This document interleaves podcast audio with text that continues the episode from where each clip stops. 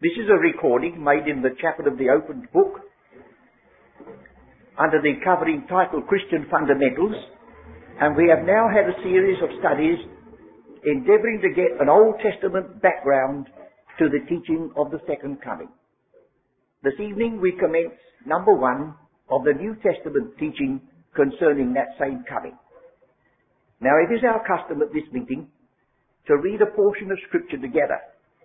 And those of you who are listening to this tape recording, if you care to join us, will you switch off for a little while while we read Matthew 24. In our last study, we were surveying the use of the house of God in the record in Chronicles, and I think we saw enough to realize that the people and the temple were rather very closely linked together. And you will discover, as you already know, that this first great chapter in the New Testament concerning the second coming of Christ is intimately related to the temple. At the end of chapter 23, the Saviour said, I say unto you, ye shall not see me henceforth till ye shall say, Blessed is he that cometh in the name of the Lord. I omitted the, the verse that was pointed, Behold, your house is left unto you desolate. Your house desolate. And all the, all the period of his absence, that house is desolate. And there will be no renewal of it and all that it stands for until they shall say, Blessed is he that cometh in the name of the Lord. well, now you remember how this chapter commences. We've read it just now. The disciples were rather concerned. They drew his attention to the temple and they pointed to the stones with which it was built. And he replied, uh, there shall not be left here one stone upon another that shall not be thrown down. And as he sat upon the Mount of Olives, notice the Mount of Olives is where he sat. That is significant because immediately there comes to your mind the prophecy of the book of Zechariah that his feet shall stand in that day upon the Mount of Olives. And in the first chapter of the Acts of the Apostles, on the Mount of Olives he was speaking to his disciples and he was received up out of their sight. And the angel said to those disciples, This same Jesus, whom ye have seen go into heaven, shall so come in like manner. So you see, this idea of bringing with you the Old Testament background is still with us. We haven't moved away from our Old Testament background and colouring when we start Matthew 24. And yet, there are those who speak about the second coming, they make a start on Matthew 24. They interpret it as though it belongs to the church, which is the body of Christ. Whereas you see, the whole of Matthew is filled with references to Old Testament prophecy and promises and peoples and hopes. We're not losing anything. We're rather gaining if we see our own calling them clearer than trying to fit ourselves into callings that belong to others. So he sat upon the Mount of Olives. And his disciples came to him privately. They were concerned. They knew that something serious was intended by his words, naturally.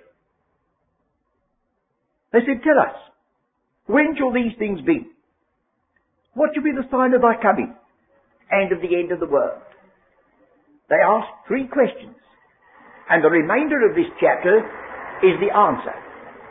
But the answers go in reverse order.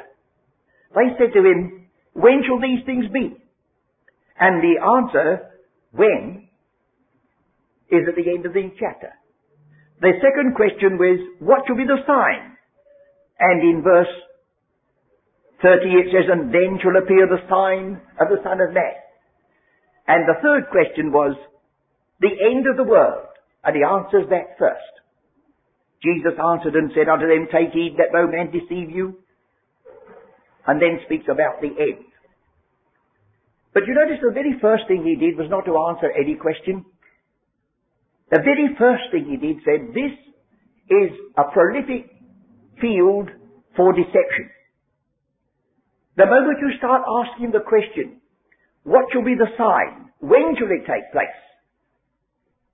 It seems to start the mind of men ticking over. I was only reading just, I think it was this morning, in a prophetic journal I will not name. I'm so sad to think that I have to say this. It was experimenting with 40 being the generation and adding numbers and subtracting others. And it practically said there was a great evidence that the last day would be in 1960. Well, that's all right. But in this magazine, which does stand for the Word of God and does seek to guide with regard to the dangers of the times, would you believe it? To help confirm his testimony, the writer said, the Dalai Lama. You know who he is, don't you? The head of the religion in Tibet. The Dalai Lama has made good many prophecies which have come true, and he also says 1960 will be a world war. Now fancy. There's enough evil going about with spiritistic interpretations of scripture to deceive without Christian people who are seeking to protect their readers to slip things in like that. Nobody shows you how wonderfully the evil one can use those who would seek in any measure to serve the Lord unless they watch very carefully the way in which they handle this book. We are so warned in this book that it is not possible to compute the time. Look, uh, look, let's go on with this for a moment. It doesn't matter, we are leaving the order for a minute. Supposing you could reckon up and you were sure of yourself with regard to all the dates. You knew all the eclipses, you know all the possible answers to the problems of chronology and whatnot. Well, then I'm going to ask you this question. It says in verse 22, and except those days should be shortened, there should no flesh be saved. But the elect's sake, those days shall be shortened. How many days will they be shortened? Well, nobody knows. So that if you've got the correct date, even then God says in His mercy, He'll make it shorter than that. So we're left. So much better.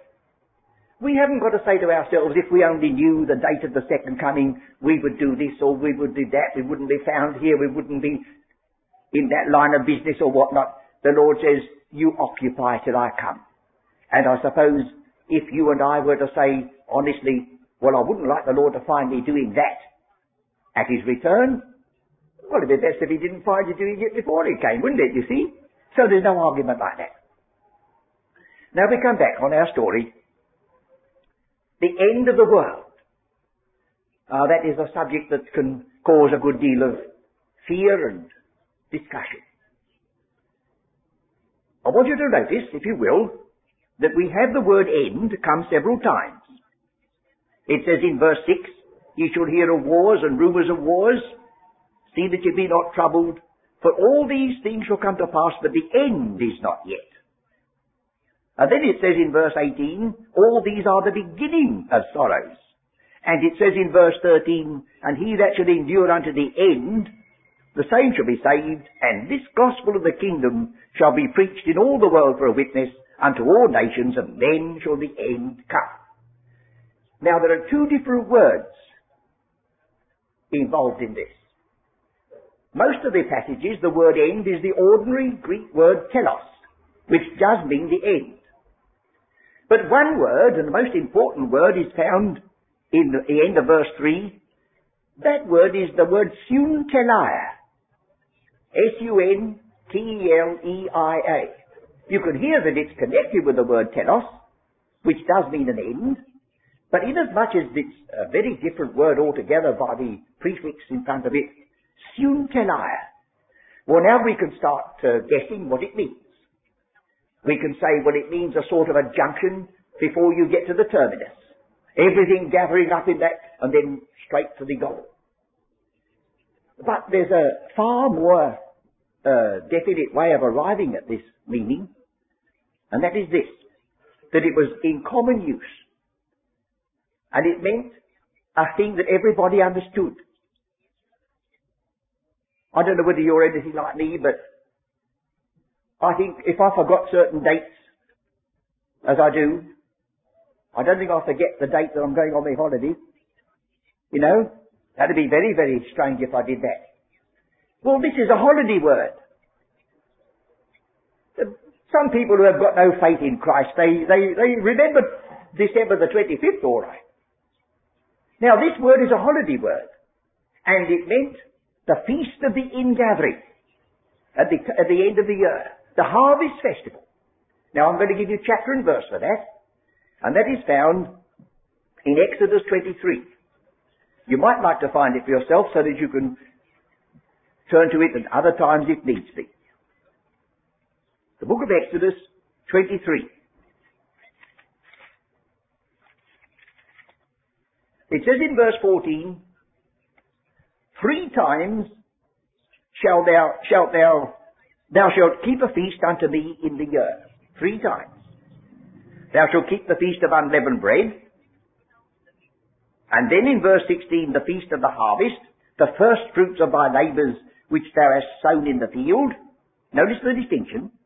The harvest of what you've sown in the field, well you don't sow fruit trees in the field, so this is another harvest. And then the feast of the ingathering, which is the end of the year, when thou hast gathered in thy labours out of the field.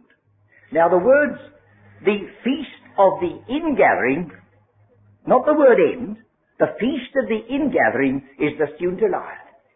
So shall we say it all over again in our modern way of putting it? They said to him, what shall be the sign of thy coming and the harvest festival at the end of the age? Because these men knew, as every student of the Old Testament knew, that the feasts that were held every year were prophetic of what was taking place in the mind of God in the yet future. The Feast of Trumpets. Why should they bother about having a Feast of Trumpets? Well, you think of the second coming in the New Testament. At the last trump. Or in the book of the Revelation. The seventh angel sounded. And the kingdoms of this world became the kingdoms of our Lord and of his Christ. Oh, it means something. The trumpet shall sound. The dead shall be raised incorruptible. And we shall be changed. The trumpet. They knew that Pentecost had to be fulfilled and they could look back and say it was. They knew that Christ our Passover fulfilled the first feast. They knew they were looking forward, as their own prophet said, every man should live under his own vine and under his own fig, fig tree, the Feast of Tabernacles. And so we have here the ingathering at the end of the year. Now, will you look at a little further down this chapter 24, verse 31. And he shall send his angels with a great sound of a trumpet, and they shall gather together his elect from the four winds, from one end of heaven to the other. Now that's very central to this theme. You've only got to look back to chapter 23. Oh, Jerusalem, Jerusalem, thou that killest the prophets and stonest them which are sent unto thee, how often would I have gathered thy children together, even as a hen gathereth her chickens under her wings, and ye would not. He came to gather them. He is coming to gather them. And in between those two, there's desolation and scattering because they denied the Holy One and just. And it came back upon them like a boomerang. So we've got that stress, the feast of the ingathering, that must take place. Let's look again. It said in verse 5, uh, verse 4, take heed that no man deceive you. What form will the deception take? Well, among other things, there shall many, many shall come in my name saying, I am Christ, and to deceive many. You think that was a strange thing to ever happen, but it's happened down the ages. False messiahs. And again, I've had a book sent to me where some students are going out from Cambridge to interview, I think, a Malayan who is a very kind, gentle, loving soul. Anything and everything except what the Christ of God came to do. Deception everywhere. You would not be deceived by outrageous wickedness. You're more likely to be deceived by gentleness. And we remind ourselves that the Apostle Paul has told us that the, the ones who are the ministers of the evil one. He himself is transformed into an angel of light, and his ministers are ministers of righteousness. He doesn't make men commit sin. He makes men feel independent of the Son of God. He interferes with the worship element, not with the business element. Out of the heart of man proceed all these other things without an outside tempter. His business is in the religious world, and what a mess is made of it by those who have been deceived. So he says, take heed, let no man deceive you. And then again, verse 23, then if any man shall say unto you, Lo, here is Christ, or there, believe it not. Because the deception is going to be so great that if it were possible, they would deceive the very elect. And they would have signs to prove it.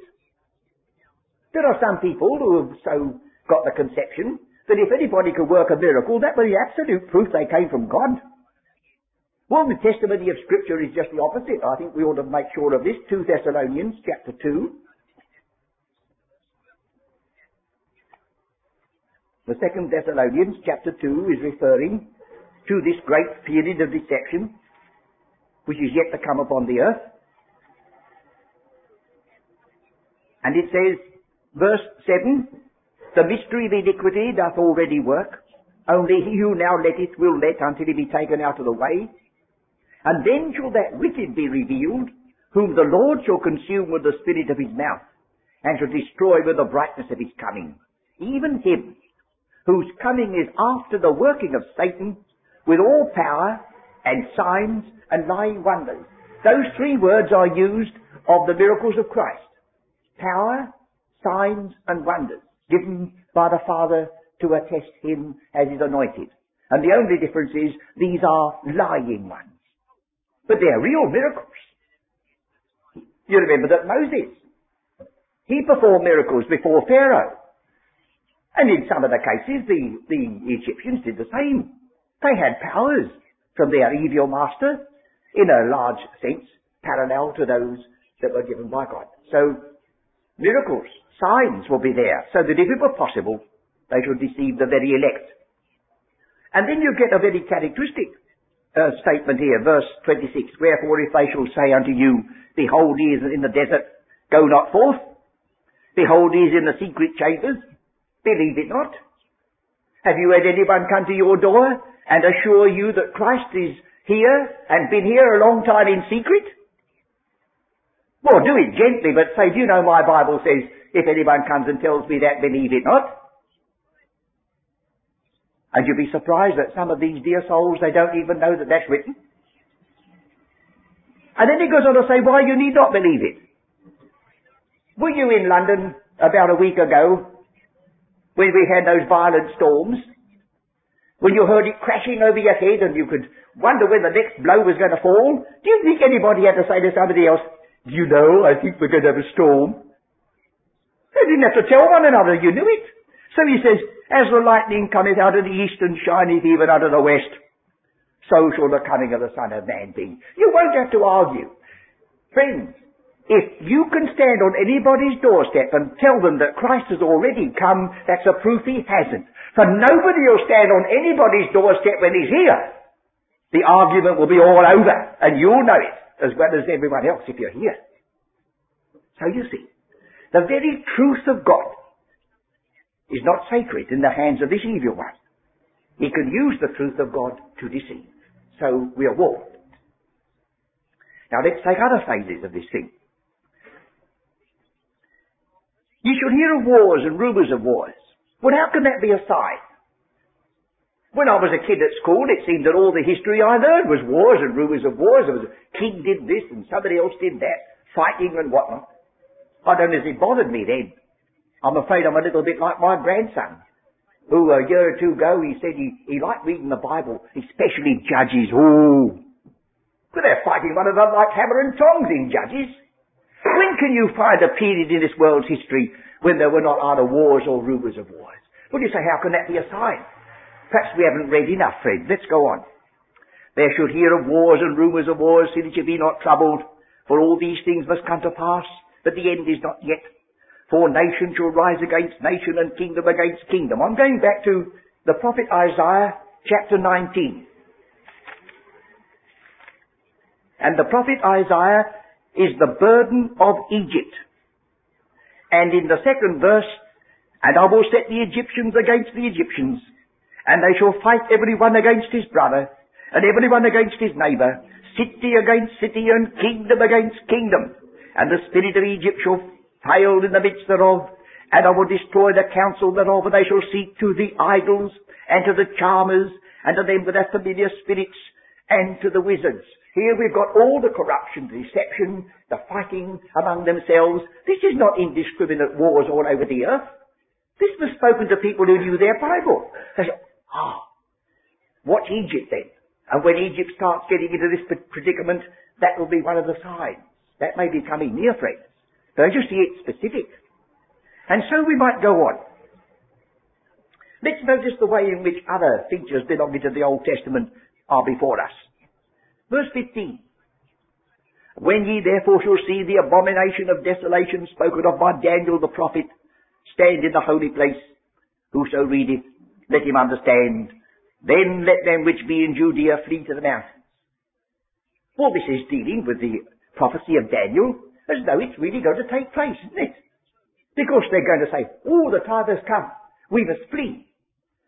And some of them, in the early days, when it was incipient and not really being completely fulfilled, they did save themselves by acting upon this as they will in the fuller sense when that dreadful moment comes. But you notice, Daniel the prophet, how can the prophecy of Daniel have any bearing upon the church, which is the body of Christ, and has no relationship to prophecies of Old Testament or promises to fathers or covenants or relationships we ought to be warned, didn't we, when we're looking at this, to leave it in its place and say, that's a part of the story.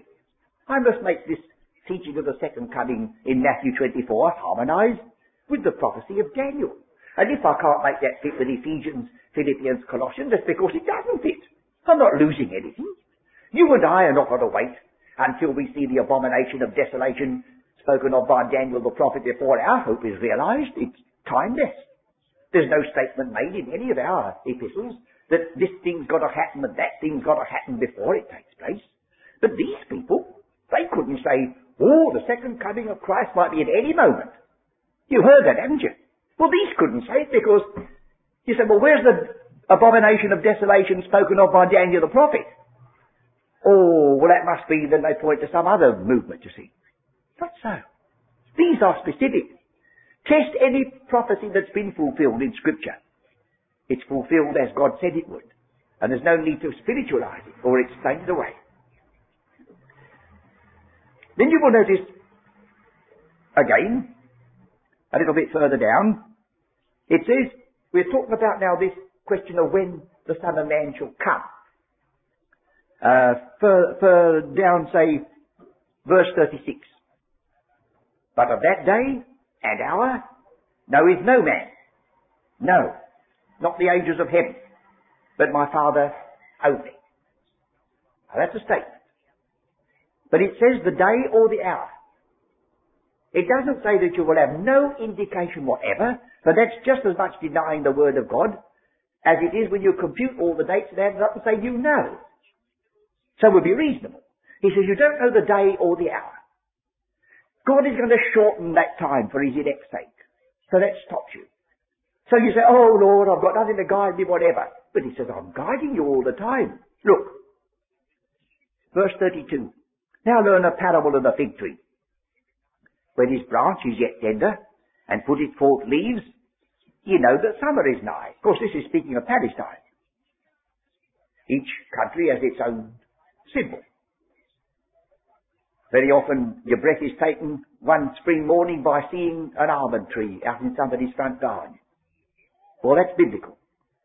When Jeremiah was asked by God, he said, What seest thou, Jeremiah? He said, I see the rod of an almond tree. So will I watch over my word to perform it. We say, so what? What's the connection? Ah, oh, if you only knew Hebrew, friends. The almond tree is called the watcher tree because it stands there at the beginning and says, Spring is here. Oh, he says, you've seen right, Jeremiah. A watch a tree, so will I watch over my word to perform it. Now you see, that was built upon that thought. Well, now it says here, with regard to this uh, coming, the fig tree.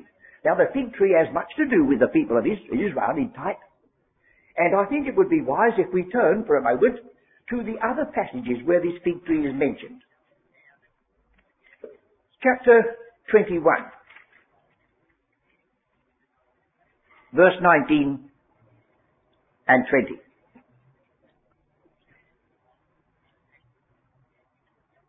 And when he saw a fig tree in the way, he came to it and found nothing thereon, but leaves only, and said unto it, Let no fruit grow on thee henceforth forever. And presently the fig tree withered away. You see?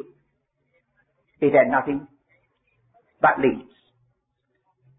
He applies it in verse 21.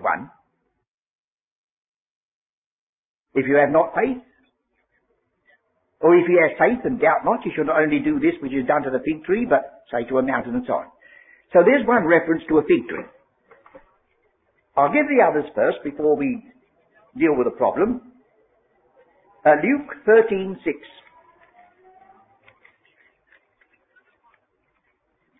Luke's Gospel 13:6. He spake also this parable: A certain man had a fig tree planted in his vineyard, and he came and sought fruit thereof and found none. Then said he unto the dresser of his vineyard, Behold, these three years I come seeking fruit on this fig tree. Three years. The earthly ministry of our Saviour was three years and a half. I come three years, seeking fruit, and find none. Cut it down. Why cumbereth it the ground? The answering said unto him, Lord, let it alone this year also, till I shall dig about it and dung it. And if it bear fruit, well. And if not, then after that thou shalt cut it down. Oh, it was, friends. They were spared again after the crucifixion of Christ. They were spared through the Acts of the Apostles. All day long have I stretched out my hands to a disobedient and gainsaying people. The fig tree was cut down. And then there's another passage, Mark the 11th chapter. Mark the 11th chapter.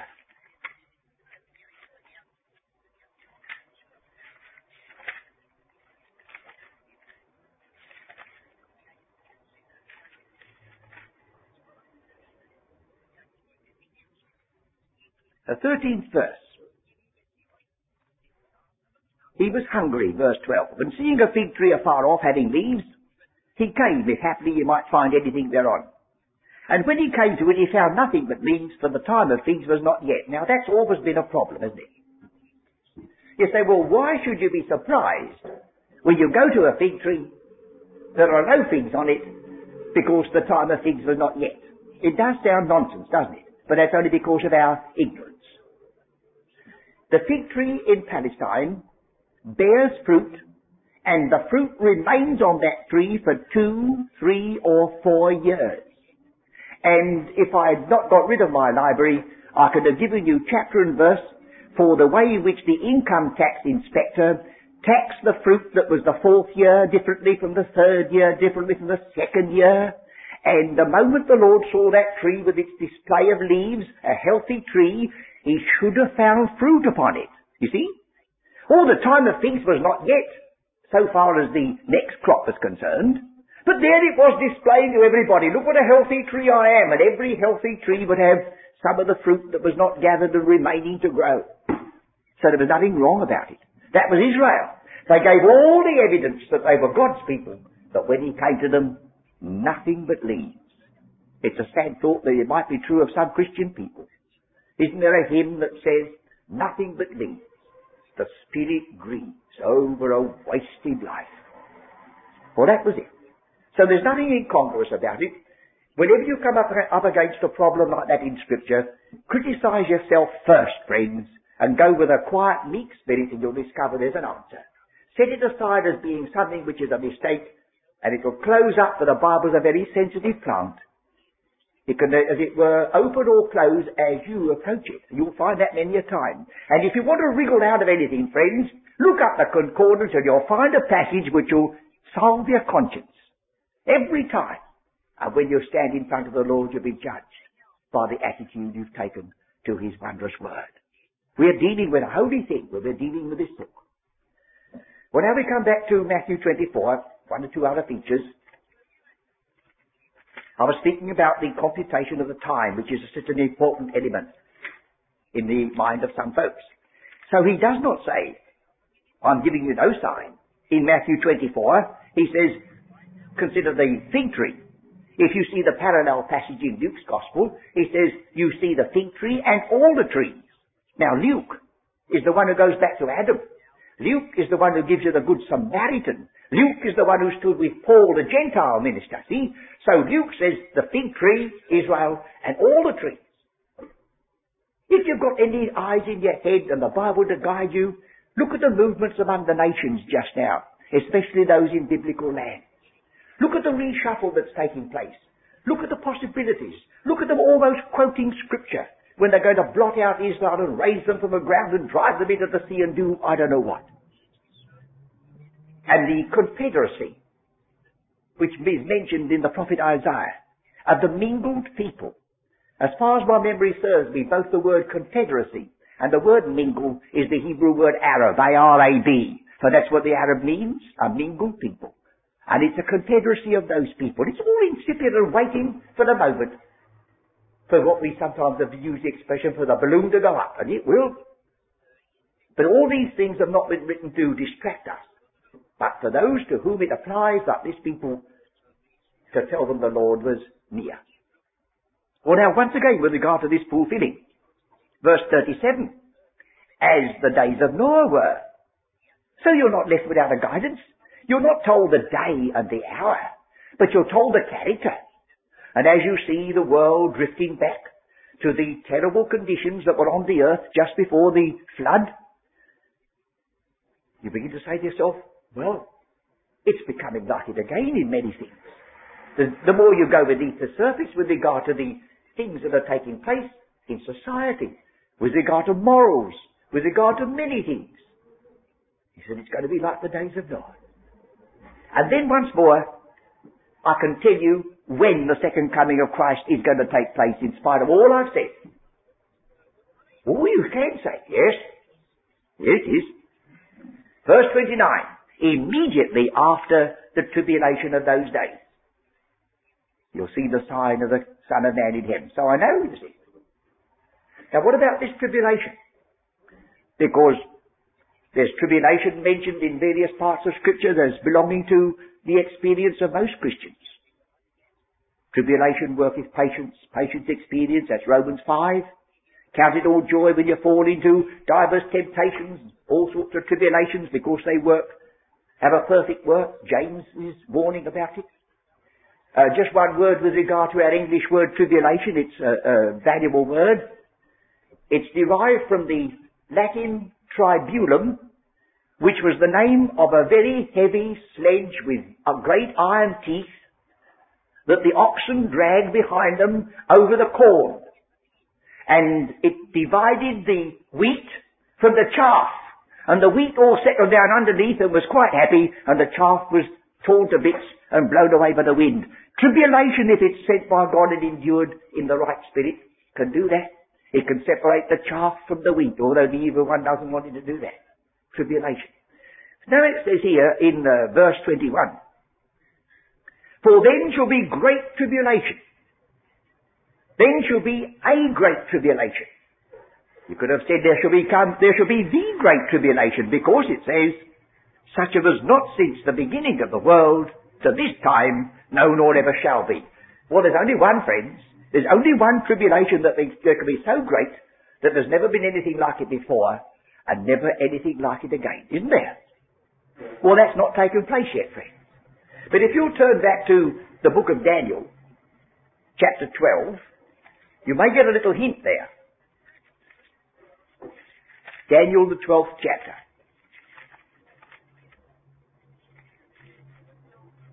And at that time shall Michael stand up the great prince which standeth for the children of thy people. We're, one of these days in this series, I hope we shall get to 1 Thessalonians chapter 4. And of course, a good many people say, well, I'll go with you a little bit with regard to your attitude to Matthew 24, but of course, 1 Thessalonians 4 is our hope. Well, then I raise the question. If 1 Thessalonians 4 is the hope of the church of the mystery, why is it associated with the voice of the archangel? Because there's only one archangel and his name is mentioned in the Bible and his name is Michael. And the Bible tells me most surely that when Michael stands up, he stands up for the children of Israel. So that if Paul knew this Bible, as I knew he did, and then on top of that he's writing by inspiration of God, which we're assured, he's used a word to say this doesn't belong to the church of the mystery, this belongs to the hope which is associated still with this people.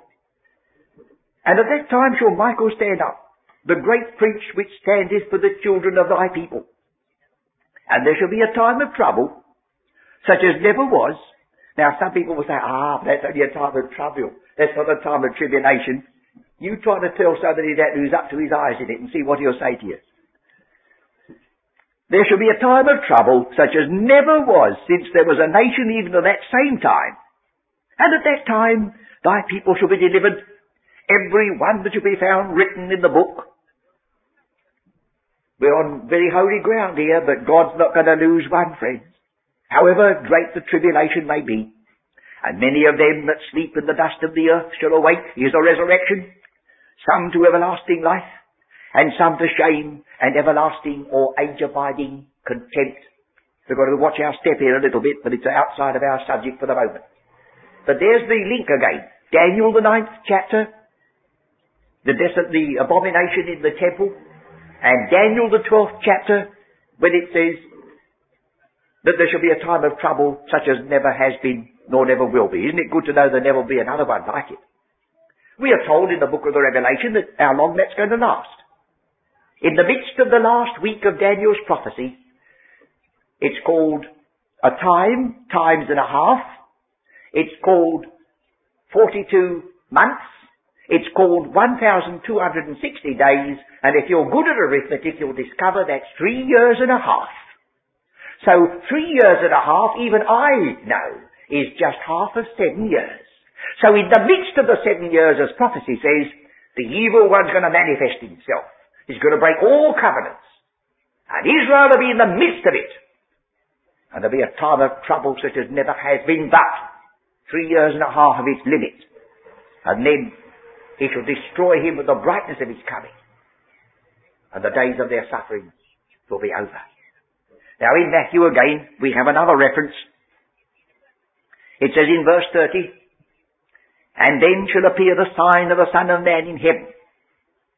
And then shall all the tribes, our version says, the tribes of the earth.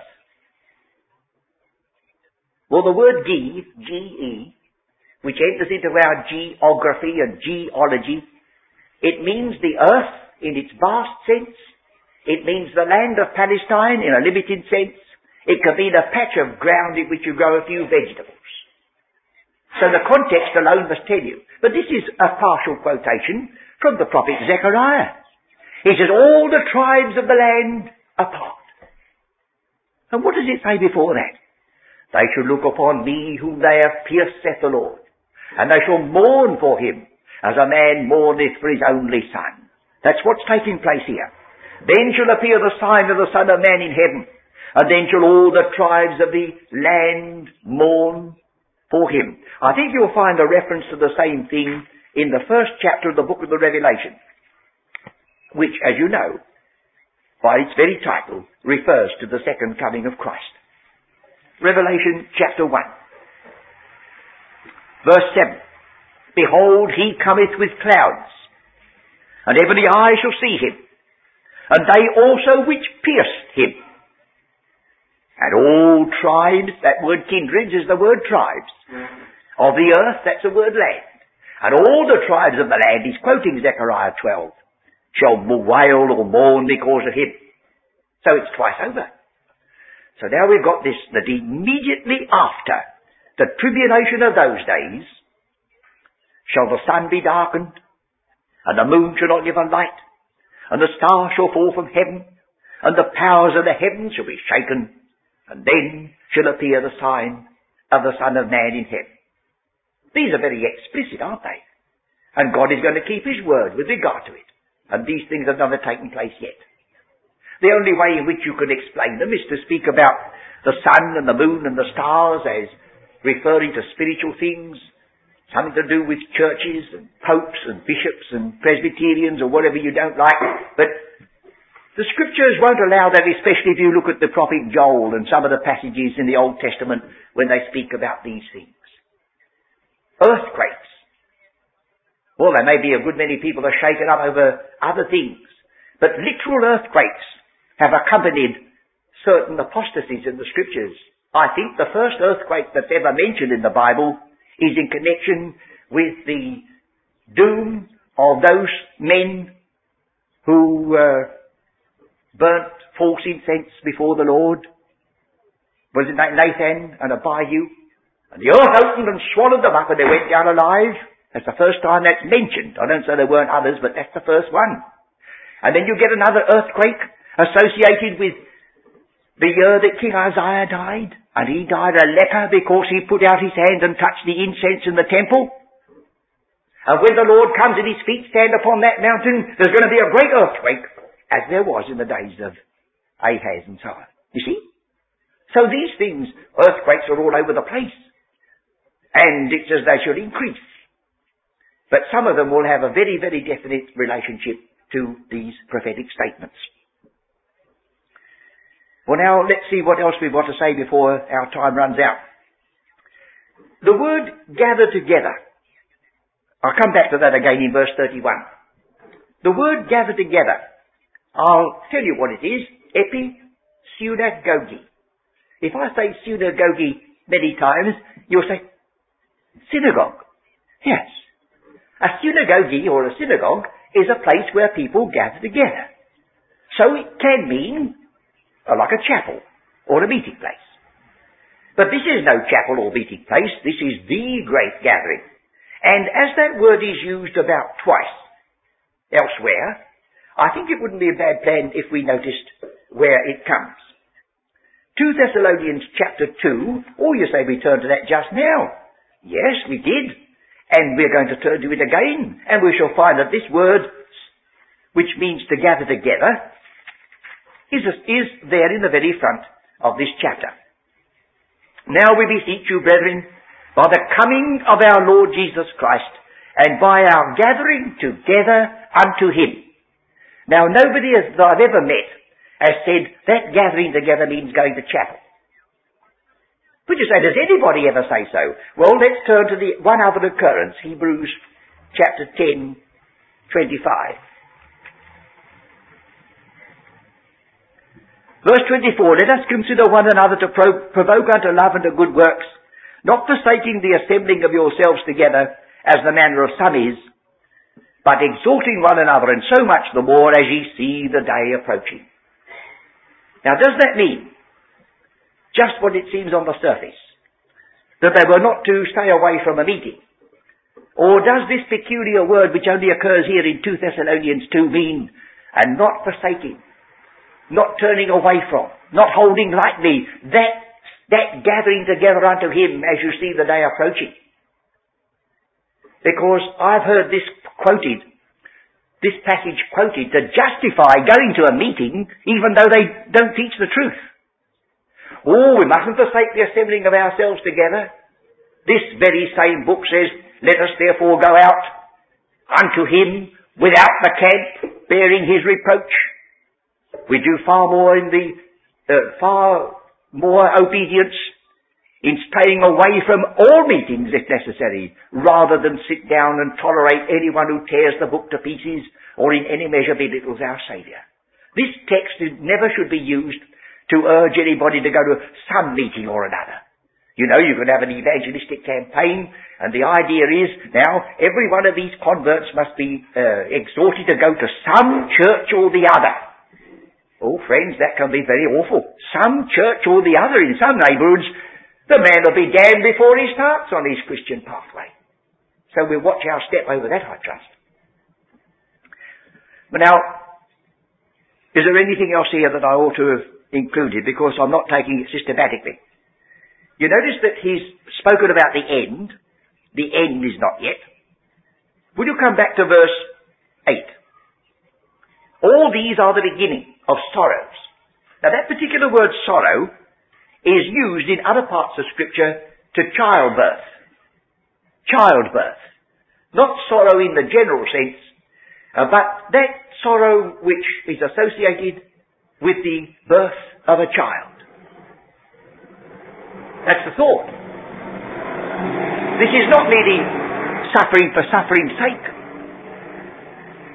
Something is about to be born. And the nation is to be born in a day. Out of all that tribulation and trial, this people will then, as it were, be born in a day. So he says this is the beginning of sorrows. And then, of course, the words in verse 14 are often quoted to justify foreign missionary work. But we don't need to quote wrong scriptures to justify foreign missionary work. Foreign missionary work should stand on its own basis. And because you have a gospel to preach, and there are men and women without salvation, that's sufficient marching orders if you have the ability and the other qualifications necessary to go. But you see, this is often taken. And this gospel of the kingdom. So it's a specific statement. This gospel of the kingdom. Well, what sort of gospel is that? Well, you know that our Saviour separated his disciples and in the early uh, gospel, early chapters of this gospel, he sent them out to preach and say the kingdom of heaven is at hand and as you go, heal the sick, cleanse the lepers, raise the dead. This gospel of the kingdom, I'm not preaching the gospel of the kingdom. I'm, I'm told to preach the gospel of the grace of God to sinful men. And this gospel of the kingdom shall be preached in all the world as a witness before the end comes. By whom? I don't know. But God knows his intention. And so we find there is this statement. And then again, verse 13, but he that shall endure to the end, the same shall be saved. That must not be taken out of its context. This has particularly to do with this time of testing and trouble but he that shall endure to the end, the same shall be saved as reference to the kingdom and its proclamation. Well then, associated with this section of the Gospel according to Matthew is a whole series of parables. How are we for time, alright? Whole series of parables. And although I can't launch out now into an examination of the parables of the Gospel according to Matthew, I can give you this hint. The Gospel according to Matthew divides into two parts at chapter 16. And on this side of chapter 16, there's one set of parables, the parables of the mysteries of the kingdom of heaven. That's all. Just that one set. When you come over to the other half of the Gospel according to Matthew, you have another series of parables. And the first one deals with taking an account of his servants and uh, the, the group at the end is reckoning with his servants. And the parables that come in between is people are looking after a vineyard or it's all to do with service, particularly in the absence of the master. The parables have got their place. So you'll see at the bottom of this chart, I've given an indication of ten, of seven parables that supplement this passage, this teaching of Matthew 24. Don't forget, there is no chapter division in the Bible. And when chapter 25 commences and says, then shall the kingdom of heaven be likened, it means then, at that time when he's been speaking. Although we ought to watch and see that our lamps are trimmed uh, in the general sense, then shall the kingdom of heaven be like this, and some will be caught napping. Some of them will be excluded, like the foolish virgins. So now we've got these seven parables. 24 verses 32 and 33, you see by the fig tree that summer is near, so the end is near too. In the next, we have the parable of the day of Noah. We have the one to be taken and the other left. We have the thief in the night. We have the ten virgins. We have the ten talents. And then we have the separating the sheep and the goats. Now all those should be taken into account when we are dealing with Matthew 24. But it's not possible to cram all that lot in, of course, in one study. So we go back on our story just for the last two or three minutes. They said to him, tell us, when shall these things be? And he answered it at the finish, immediately after the tribulation, or when you see the fig tree giving its leaves. Uh, what shall be the sign of thy coming? You'll see the sign of the Son of Man in heaven and the various movements that will take place among the heavenly bodies at that great day of disturbance. And what shall be the end of the world? and we've already learned that was a special word, what shall be the harvest festival when that day of ingathering comes. So for the moment we leave our study. There's much more to add as we go on in this New Testament approach to the second coming of Christ. And here for the moment we've started in the gospel of the kingdom to see the coming of heaven's king. As we go through the New Testament, we shall find him coming not only as king, but he's going to be manifested in glory as the head of the church, which is the body. And that will be the phase of the second coming as we use the term when we shall be dealing with that blessed hope and the glorious appearing of the great God and our Saviour Jesus Christ, who gave himself for us. But that, of course, will have to be postponed for future studies.